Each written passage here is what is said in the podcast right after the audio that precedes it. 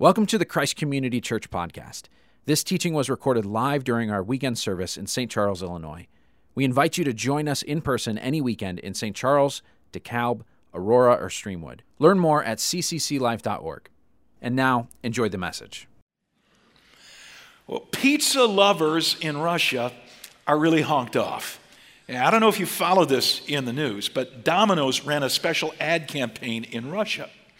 And they said that they would give a hundred free pizzas per year for life to anyone willing to go out and tattoo the Domino's logo on a visible part of their body. Now, I'm sure Domino's was thinking, who would be crazy enough to do that? Well, about a bazillion people did. They went out and got Domino's uh, logo tattooed on their arms, on their you know, neck, where, wherever. And Domino's suddenly realized they were in trouble. They had overpromised. You know, this 100 pizzas per year for life, uh, they had overpromised and they could not deliver. How many of you know it's not a good thing uh, for a pizza company not to be able to deliver? You'll get this on your way home from church, all right? Yeah. So, so they changed the rules of the game. They withdrew their offer. They said, oh, no, this is not for everybody. This is for the first 350 people who have the tattoo. So you got a lot of Russians out there who got the tattoo and are not going to get the pizzas. And they're angry. And this is a picture this is a picture of all the things we chase in this life. We chase, chase, chase, because they promise to give us happiness, they promise to give us fulfillment, they promise to give us security, but you know what? They don't deliver. We, we are in week one of a new four part series that we're calling The Chase the chase. This is a study of the Old Testament book of Ecclesiastes. So why don't you start looking for Ecclesiastes right now, okay? It's a little beyond Psalms in the Old Testament portion of your body. And I want to put a plug in here for Christ Community Church's daily Bible reading schedule. So we have put together a schedule. If you read a little bit of the Bible every day, it will eventually take you through the entire uh, God's Word. It's called the Bible Savvy Schedule. And uh, the Bible Savvy schedule is about to jump into the book of Ecclesiastes in another week or so here. And so we thought we would do a series on Ecclesiastes to kind of motivate your Bible reading. So you'll read passages during the week and we'll preach on Ecclesiastes on the weekends. And if you're wondering where to pick up a Bible savvy reading schedule, two ways you could get it. There is a hard copy uh, that's got your name on it. It's in a spiral bound journal, and you could pick it up at any of the four uh, bookshops at our four campuses called Resource. And that, that journal that goes with it gives you a space each day where you could write down an insight and an application to your life from God's Word. So I'd encourage you to pick that up. Or, secondly, just download our CCC phone app, okay? And that app, part of the app, is the Bible Savvy Journal. So we want to get you into Scripture, reading God's Word daily. Let me give you some background to Ecclesiastes. Uh, Ecclesiastes was written by a guy who doesn't identify himself by name. Uh, he simply refers to himself as the teacher. He calls himself the teacher three times in the opening chapter, three times in the closing chapter, and once in the middle of the book. The teacher. Now, many Bible scholars feel that the teacher was actually King Solomon. And there are a couple of good reasons to believe this. The first reason is you know, look with me at the opening verse of Ecclesiastes, and you'll see how the teacher identifies himself. Okay, Ecclesiastes 1, verse 1 the words of the teacher, the son of David, king in Jerusalem. Son of David, king in Jerusalem. Okay, son of David, got to be Solomon king in Jerusalem. That would fit Solomon as well. But some Bible scholars point out well, the Hebrew expression here, son of David, doesn't necessarily mean David's exact son, it could mean a descendant of David. Okay, that's the Hebrew expression, descendant. So it could be a future king, some king a couple of centuries later who follows in David's line. However, I think the best option is still Solomon. A second reason I would say that Solomon is probably the guy who authored Ecclesiastes is because the writer of Ecclesiastes, revealing many details about his personal life, those details closely match the details of Solomon's life. The author of Ecclesiastes, for example, had a reputation for wisdom. Well, so did Solomon.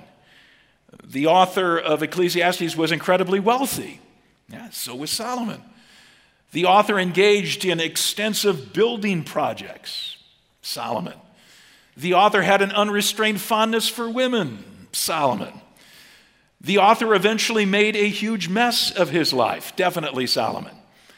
In fact, toward the end of Solomon's life, scripture tells us that uh, Solomon had many foreign wives, and they turned his heart against the living God, and he began to follow false gods and practicing idolatry.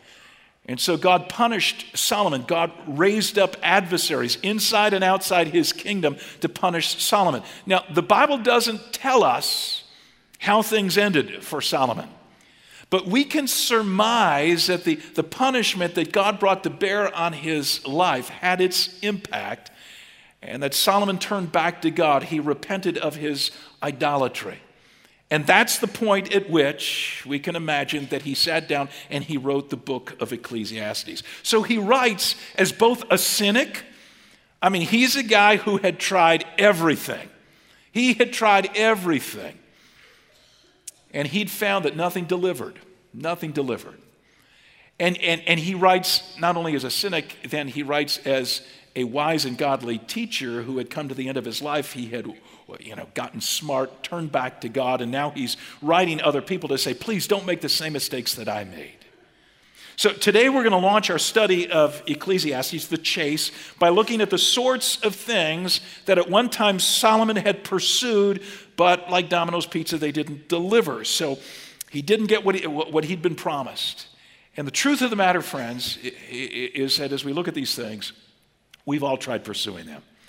So if you've not taken the outline from your program yet, I encourage you to do that. Jot down number one what's his first pursuit? It's the pursuit of wisdom. The pursuit of wisdom.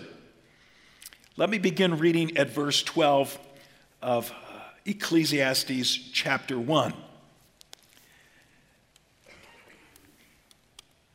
I, the teacher, was king over Israel in Jerusalem.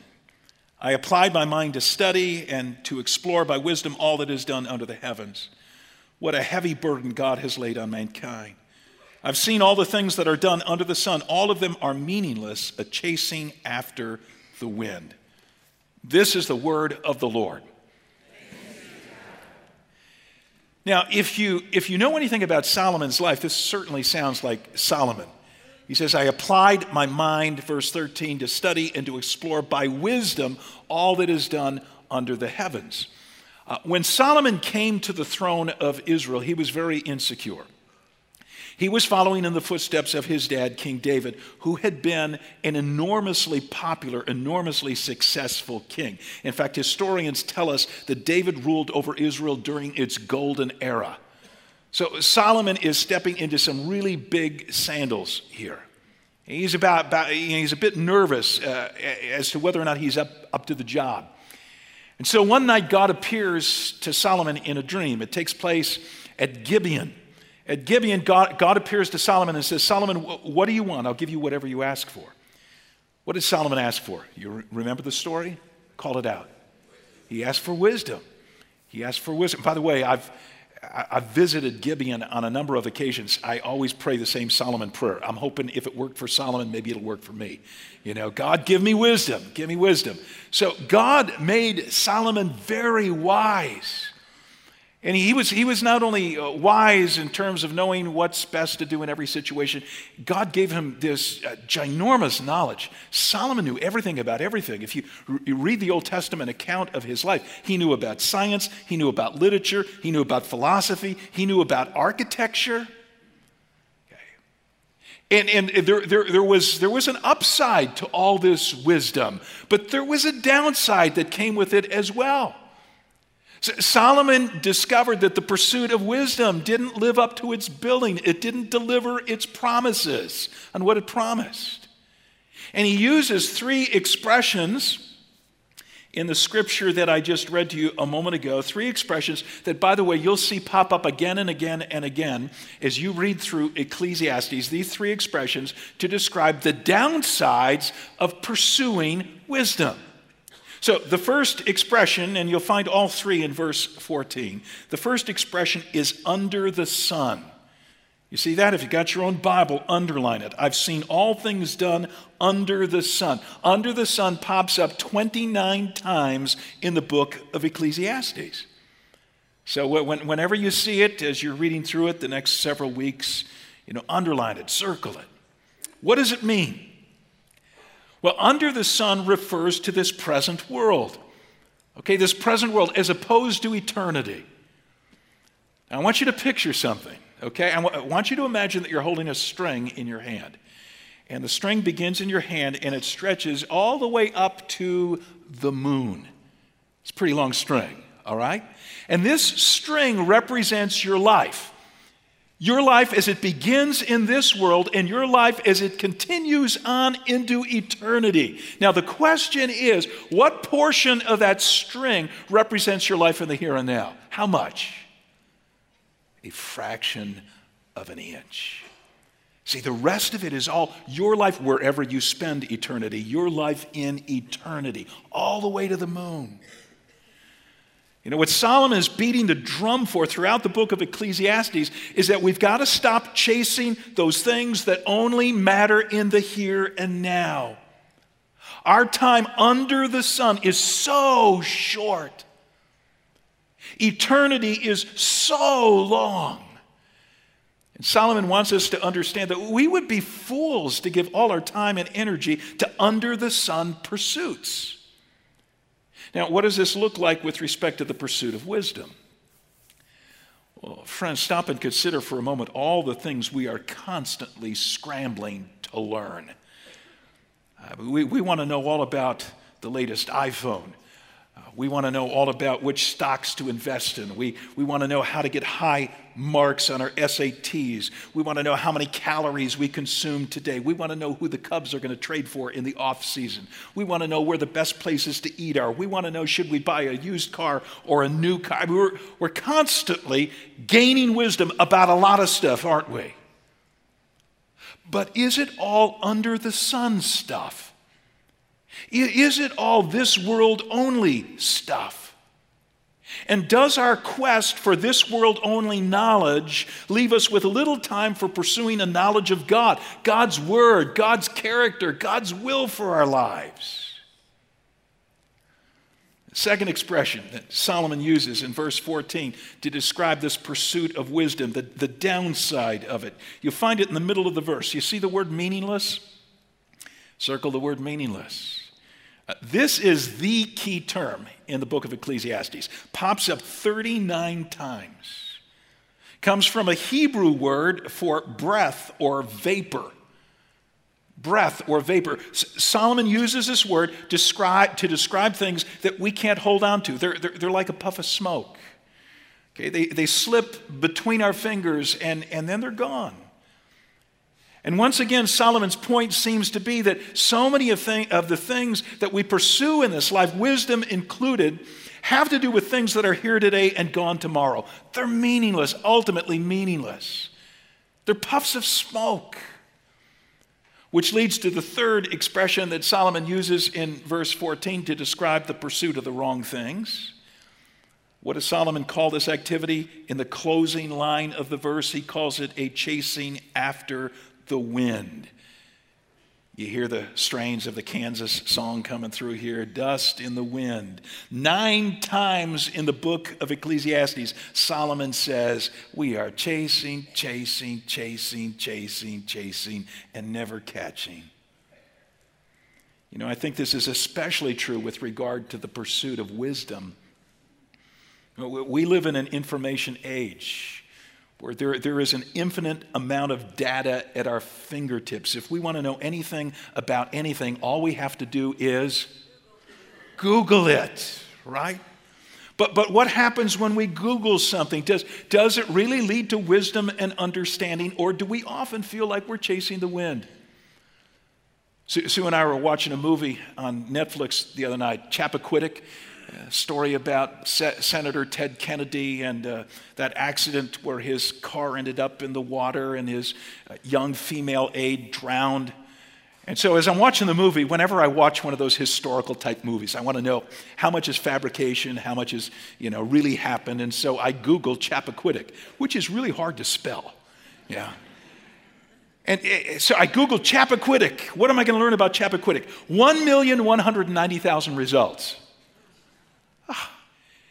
You say, well, you know, your problem was you Googled an historical event. Now, if you want some practical know how, you know, just choose a different topic. So I decided I'm going to try a different topic. Okay, let, us say you're a, a, parent of a preschooler and you're trying to potty train that preschooler. So let, let, let's, let's Google potty training. 61,400,000 results. Ask a simple question and you don't get a simple answer. In this age of information, sometimes the pursuit of wisdom feels like a chasing after the wind. Here's the second thing Solomon chased after the pursuit of pleasure. The pursuit of pleasure. Let's go back to Ecclesiastes. We're going to pick it up at the beginning of chapter 2 now. Verses 1 and 2 of chapter 2. I said to myself, Come now, I will test you with pleasure. Pleasure to find out what is good. But that also proved to be meaningless. Laughter, I said, is madness, and what does pleasure accomplish? Okay, for the next several paragraphs, Solomon talks about a wide variety of pleasures that he had pursued, but none of them gave him a lasting buzz. Okay, their, their, their enjoyment was all short lived.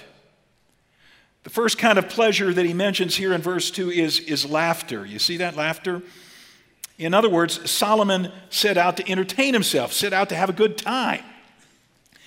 Uh, Neil Postman, a college professor, wrote a very seminal book back in 1985, a book that became a bestseller. People have been talking about it ever since. A book with the intriguing title, Amusing Ourselves to Death.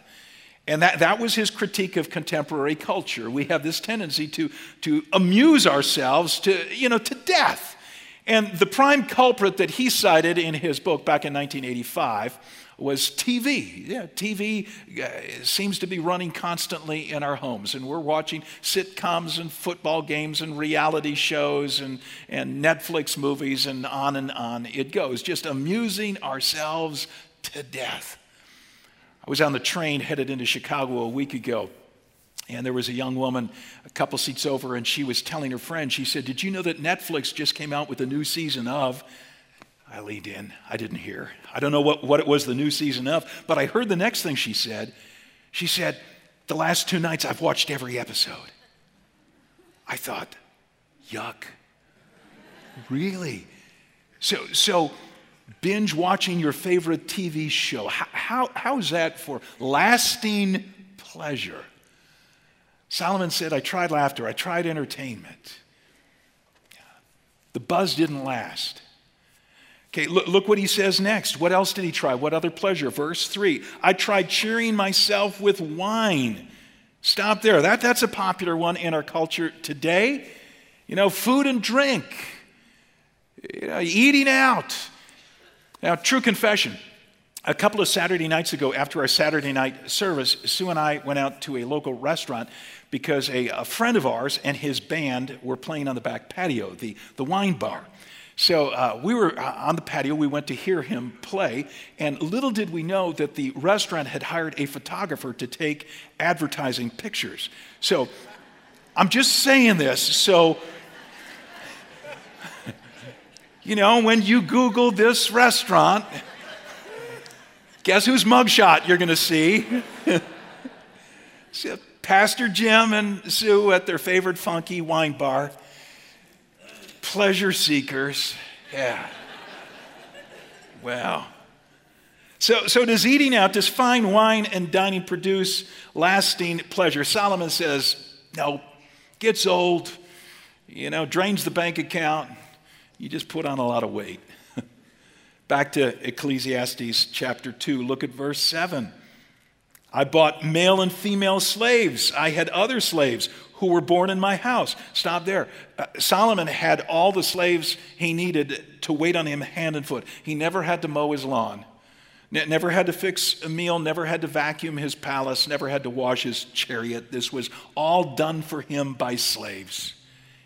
And many of Solomon's female slaves were also bedtime companions. The Bible says that he had many wives and 300 concubines. The concubines formed his harem. Solomon could sleep with a different woman every night of the year. He made Hugh Hefner look like a choir boy.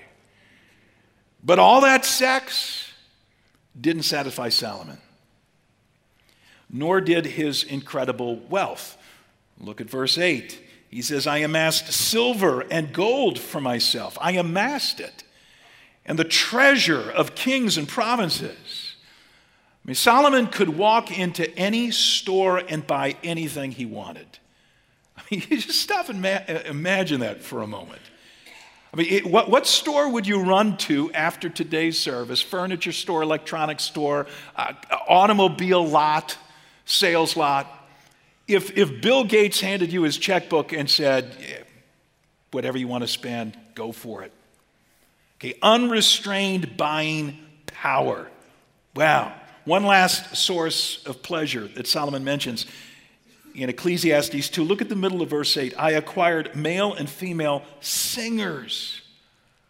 Oh, this is so cool. He had his favorite music anytime he wanted it. Forget about Spotify, he had live bands playing whatever he wanted them to play. You know, my band would be playing nonstop James Taylor stuff. Yeah. This dude was experienced at chasing pleasure. And so, what does he conclude about this pursuit? Drop down to verse 10. I denied myself nothing my eyes desired. I refused my heart no pleasure. My heart took delight took delight in all my labor, and this was the reward for all my toil. Yet when I surveyed all that my hands had done and what I had toiled to achieve, everything was, and here you're going to get our three expressions meaningless, a chasing after the wind. Nothing was gained under the sun. The more we pursue pleasure, Solomon says, the shorter each fix becomes. You know, and, and, and then we become so bored Listen, boredom is epidemic in our country today, is it not? We become so bored between our pleasure fixes. We become so bored between our vacation trips, so bored between purchases, so bore, bored between ball games, so bored between dinner out with friends. We, we got to have more, more, more, more, more. The pursuit of pleasure doesn't deliver on its promises. Number three, the pursuit of work and we're going to backtrack in Ecclesiastes 2. We had jumped ahead, but now we're going to go back to verse 4. Verses 4 to 6. Solomon says, I undertook great projects. I built houses for myself. I planted vineyards. I made gardens and parks and planted all kinds of fruit trees in them. I made reservoirs to water groves of flourishing trees. If you know anything about Solomon, you know he was an amazing builder. Uh, his construction team, we know this from the Old Testament book of First Kings, his construction team took, took seven years to build a magnificent temple in Jerusalem. And they took 13 years to build a ginormous palace for Solomon. And that was only one of many houses that Solomon designed and constructed for himself. And he didn't stop with houses, he built entire cities. I, I visited the ruins of ancient Hazor and Megiddo and Gezer and other cities that Solomon built. Cities with parks, cities with gardens, cities with, with fountains. And so, so you could just assume that he would come to the end of his life and he would look back on all his accomplishments and his chest would swell with pride. Look at all I've done. But that's not so. Drop down to verse 17 of chapter 2 and listen to what he says. So I hated life. I hated life because the work that is done under the sun was grievous to me. All of it is, here we go again, meaningless, a chasing after the wind. I hated all the things I had toiled for under the sun because I must leave them to the one who comes after me. And who knows whether that person will be wise or foolish. Yet they'll have control over all the fruit of my toil, into which I have poured my effort and skill under the sun. This too is meaningless. So my heart began to despair over all my toilsome labor under the sun. You follow Solomon's line of argument here? Solomon says if you put all your time and effort into your work, now listen, you put all your time and effort into, into your job, the, the day will come when you'll step back and you'll conclude it wasn't worth it. I mean, for, for, for, one thing, you'll realize that your whole identity was wrapped up in your job. And now, now that your job is completed, you don't know who you are. You, you don't know where to discover your identity. And, and besides that, you, you had to turn over your work to somebody else who might now undo everything you did. I, I remember having lunch with a, a friend of mine a few years ago who had been the president for 18 years of a prestigious college, but he took an early retirement because he wanted to spend some years writing. And so the, the, the, college was very kind to him. They gave him his own study space in the library, desk and quiet and so on. And about two years into this new career of writing, he needed to check some books out at the library, campus library. So he took them down to the circulation desk, and the student working behind the desk looked at him, the president of the college, and said, Excuse me, I'll need to see some ID. And he said, you know, it was then that he woke up to the realization here, here he'd been the president of the school for 18 years. He'd been out just two years, and nobody knew him anymore. He, he said, I, I, came to the conclusion the old adage is true that if you stick your hand in, into a bowl of water and you pull it out, the size hole you leave, that's how much, much your contributions at work will be missed. Yeah, this is what Solomon is saying here. All the work, all the work that we do, for what? And you know, you don't have to wait until retirement to experience the reality I've just been describing. You know, every day we work. Every day we work, work, work, work at things. And what is the reward for our work? Solomon would say it's more work. And, and don't stop working because the minute you do, the plates that you've kept spinning, they're going to fall to the ground and they're going to crash. I mean, come on, this is true. You say, well, I'm a high school student. How is this true of me? Well, this last week you studied for a geometry test and, and you aced the test. Now, that's good news. Now, the bad news is there's going to be another geometry test next week, and the week after that, and the week after that, and the week after that. And you say, yeah, but I'll eventually finish geometry. Well, that's good news. But the bad news is, after geometry, there's algebra, algebra 2, and then pre calculus, and then college, and then more work, work, work, work, work. Or, or let's, say, let's say you're a, you're a parent of a couple of preschoolers. All right, and you, you, your work at the end of the day, when you finally get your little cherubs off to bed, they look so peaceful sleeping there. Your, your work is to clean up, pick up the house. Looks like a tornado swept through the home, right? And everything goes back into its place. And it's just where it's supposed to be, right? And how long does that last? See, Sue, Sue and I watched both sets of our grandkids this summer. I'll tell you how long it lasts after we did all the work of picking up every night. It, it's wasted. By the time breakfast rolls around the next day, the house is trashed again. Everything you do is undone. Everything you do is undone. Or let's say you're a salesperson and you had a stellar week this last week. You saved your company's biggest account. I mean, a customer was getting to walk. A competitor had come after your biggest customer. You saved the day. You won the battle. And you know what, what, what you'll have to show for it? Next week, there'll be a different competitor coming after the same customer. And there may come a day when the customer leaves you entirely and just walks off, and you're going to say, Everything I worked for. Let's say you're a medical doctor and you've got a long-standing patient who wor- walks into your clinic this week, and you look back and you remember with fondness the time when, when she broke her arm in a skiing accident, and you, you said it and it mended and it's whole. And just a year ago, she had bronchitis and you diagnosed it and you treated it, and she's all better. But today she comes in with a diagnosis of cancer stage four. So, how are you going to fix that one? You know, all the work we do is constantly being undone, Solomon says. And when we finally hang it, up, guess what we discover? The world will keep spinning without us. We will soon be forgotten. Aren't you glad you came to church today to hear this? You know, you should have stayed home and binge watched your favorite TV show. If the pursuit of wisdom and the pursuit of pleasure and the pursuit of work are dead end streets, then, what road should we take to truly enjoy, to enjoy both this life and the life to come? Number four, the pursuit of God. The pursuit of God. Now we're coming to the end of Ecclesiastes 2. I want you to look at verse 24. Solomon says something that's a bit unsettling initially. He says, A person can do nothing better than to eat and drink and to find satisfaction in their own toil. Now, you come to this verse and you say, Well, wait a second, Solomon, you're confusing me. I mean, you, you just told me a short bit ago that the pursuit of pleasure won't satisfy me, and now you say that a person can do nothing better than to eat and drink.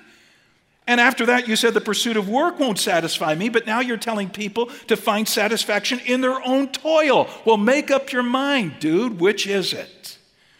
Well, Solomon would say, keep reading. Middle of verse 24. This too I see is from the hand of God. This too is from what is from the hand of God. What's he talking about here? The ability to find satisfaction in the pursuit of wisdom, the pursuit of pleasure, the pursuit of work. Keep reading, verse 25. For without him, without God, who can eat or find enjoyment? You know, to the person who pleases him, it's God who gives wisdom and knowledge and happiness. But to the sinner, God gives the task of gathering and storing up well just to hand it over to the one who pleases God. And that's meaningless. That's a chasing after the wind. By the way, Solomon makes this same point that we find here in verses 24 to 26 he makes the same point about four or five other times in the book of Ecclesiastes. So keep your eyes open for it. What's the point? The point is that when we, listen, when we pursue wisdom, pleasure, or work as an end in themselves, we're going to be disappointed. They are going to let us down. We won't truly enjoy life. However, when we pursue God, when we pursue God first and foremost, then God gives us the ability to enjoy wisdom and pleasure and work. I got to say that again because this, this is the theme. This is the big takeaway from Ecclesiastes. Don't miss it. When we pursue God first and foremost, then God is the one who gives us the ability to enjoy wisdom and pleasure and work. See, these things aren't bad things in themselves. They're just not to be treated as ultimate things. They're not to be treated as the most important things in our lives because if we do that, they won't satisfy us. Our best effort must be devoted to pursuing God. And then God will give us the ability to enjoy these other things in our lives. Now, please note, side note here, the pursuit of God is an ongoing activity. You know, we're talking about pursuing, pursuing, pursuing, pursuing. It's not a one and done sort of thing. It's not the same as our one time decision to surrender our lives to Jesus as Savior and King. As you heard, 39 people did that across our four campuses last weekend. You know, that, that point of surrender is an important starting, starting place. Okay, if you've never done it before, there needs to come a time in your life when you humble yourself before Almighty God and you say, Oh God, you are holy and I am a sinner, and, and my sin, countless times in the course of a day, has separated me from you. And the downside of that separation is, is when you separate from God, who's the giver of life, the result is death. The wages of sin is death, the Bible says spiritual death that begins on the inside, physical death at the end of this life, eternal death in the world to come. But you've heard us say this many times at Christ Community Church. The good news is that God loves you so much, He sent you His Son to take the death you deserve to die. That's what Jesus was doing on the cross. He was taking the death you deserve to die. He was paying the penalty for the sins of those who would ultimately surrender their lives to Him. See, Jesus rose from the dead, and he now lives to give you forgiveness, to give you a brand new life that begins the moment you surrender your life to him. Have you ever done that? Have you ever surrendered your life to Christ? You know, that, that's how the pursuit of God begins. If you've never done that, I hope you'll do that even before you leave one of our campuses today, that you'll bow your heart and you'll say, Okay, I'm all in. Jesus, I want to be yours. I want you to be my Savior, my King. That's where it begins, but it doesn't end there. We've got to keep on pursuing God day after day after day so that God, God enables us to enjoy pleasure and wisdom and work. See, it all, it, it all comes down it all comes down to developing some God pursuing habits. Habits. I just finished a, a, profound little book by a philosopher by the name of James K.A. Smith. Uh, Dr. Smith has written a book called You Are What You Love. You Are What You Love. And his contention in the book is that our habits, now listen to this, our habits reveal what we truly love. Our habits reveal what we truly love. So we can say that we love God. And if we truly do, then we will develop God pursuing habits. Those habits will reveal a love for God and they will shape our lives. Shape our lives. So that we, we become the kind of people who have the capacity to enjoy life. Because the enjoyment of life comes from God. So you love God, you develop God pursuing habits, and those habits shape your life. Now, he asks the question in his book, but, but what if your primary love, what if your first love is not a love for God? Tr- truthfully, what if your first love is sports? Or your first love is friends? Your buddies, or your first love are the things that you can buy, material things. If this is your first love, it'll be revealed in corresponding habits. You will engage in sports pursuing habits, or friend pursuing habits, or material things pursuing habits, and those will shape your life.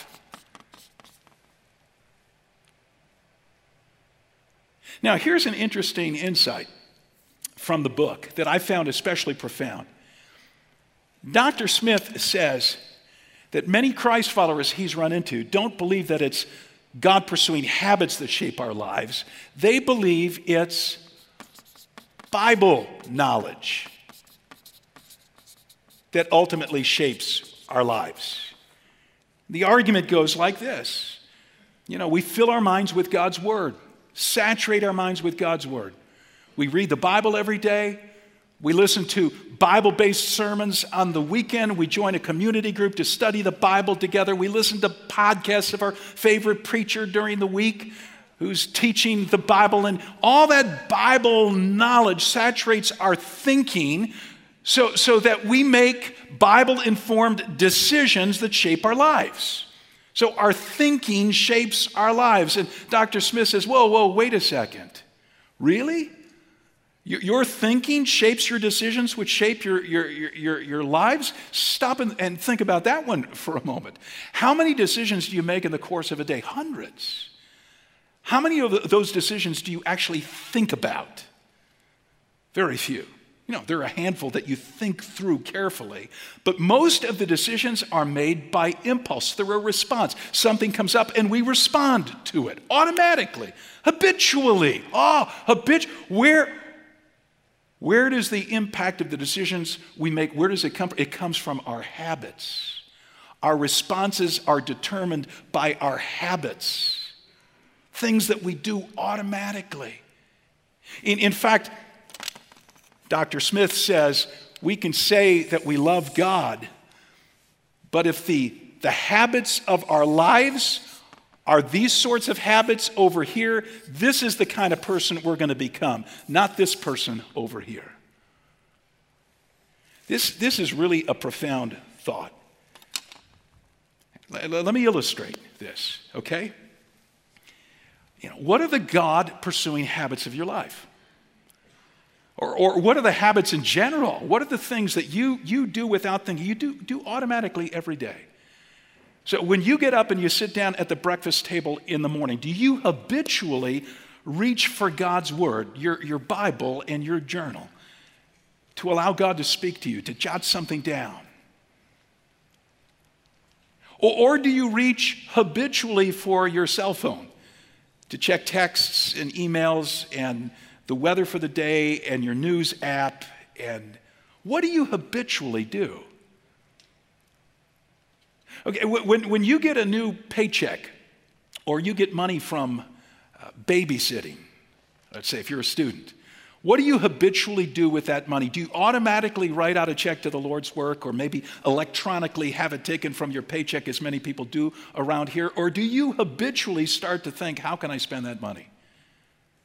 What, what are the habits that are shaping your life? Are they these habits or are they, they God pursuing habits?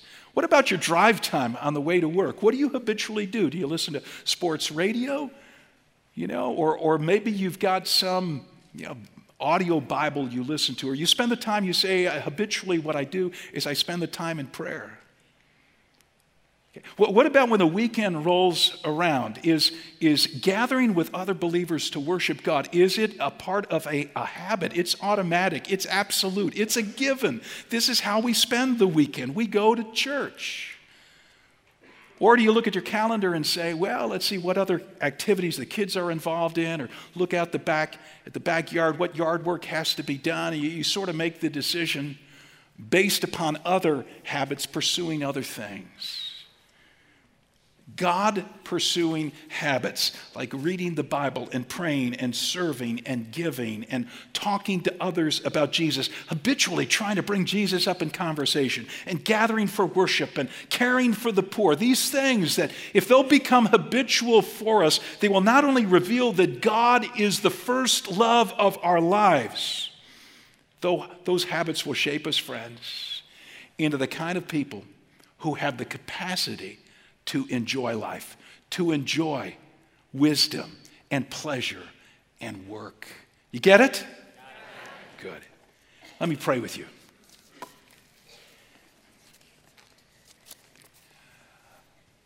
Lord God, as we make application of what we learned today, how critical this is for our lives.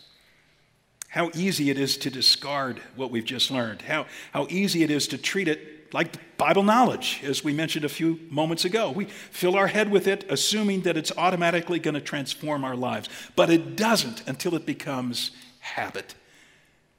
So, right now, in the quietness of our hearts, I pray that you would reveal to each of us what are the habits that are leading us down the wrong path. And they're not necessarily bad habits, they're just not God pursuing habits. And they're taking up all our time. And as a result, they're shaping our lives in a direction we ultimately don't want to go. And what are the habits we've neglected, God? What are the God pursuing habits that we've taken a pass on or we've been too lazy to develop? Oh God, with the strength, the power of your Holy Spirit, help us to get after things this week that become habitual in our life and cause us to pursue you so that you make sense of life. You give us the capacity to enjoy what we do. We pray in Jesus' name. Amen.